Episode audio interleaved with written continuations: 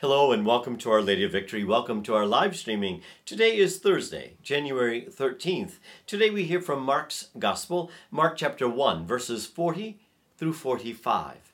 Let's hear, let's listen to what Mark teaches us today. A leper came to him and kneeling down before him begged him and said, If you wish, you can make me clean. Moved with pity, he stretched out his hand, touched the leper and said to him, I do will it be made clean. The leprosy left him immediately, and he was made clean. Then, warning him sternly, he dismissed him at once. Then he said to him, See that you tell no one anything, but go show yourself to the priest, and offer for your cleansing what Moses prescribed. That will be proof for them. The man went away and began to publicize the whole matter. He spread the report abroad so that it was impossible for Jesus to enter a town openly.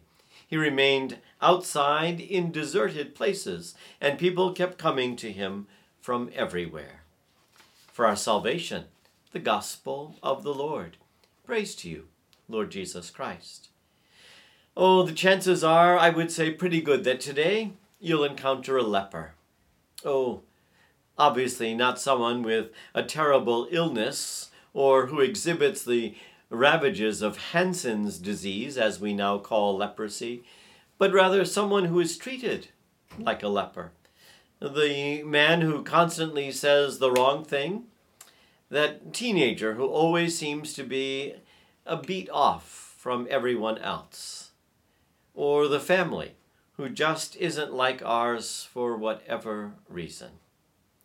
See, I think always the challenge for us is the same as the leper's challenge to Jesus. To want to make them clean, to seek to remove whatever barriers isolate them from the rest of us, to overlook perhaps their faults and their sins because we realize that our own faults are overlooked and our own sins forgiven by our loving God. See, I think we perpetuate that understanding of the lepers in our lives, those people that oftentimes we do nothing to make clean. We do nothing to make them feel more a part of our group or even our families, those in laws who we leave on the outside looking in students do it in school, classmates who stand on the side, on the peripheral of their lives and never get asked or invited to be part of the group or part of a team. All the people that we know in church and we avoid, we go out a different door so that we don't have to see them or don't have to deal with them. See, in truth, there are lepers all around us, and most times most times we don't respond in the way that Jesus does. So today, welcome the leper you will meet today, and in gratitude to the Jesus who cleanses our own hearts of our own leprosies of selfishness or arrogance, self righteousness, whatever the word might be. Jesus has forgiven us, cleansed us. Today, is there someone that we can cleanse, or at least help to believe that God will cleanse them?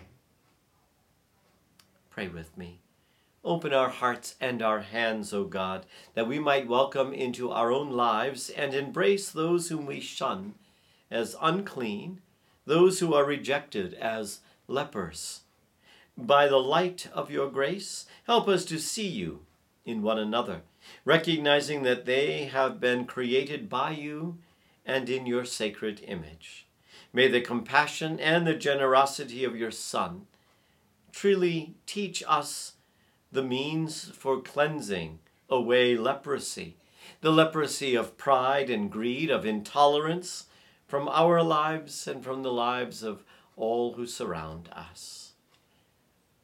Our Lady of Victory, pray for us be blessed today by our God, who is Father, Son, and Holy Spirit. Amen.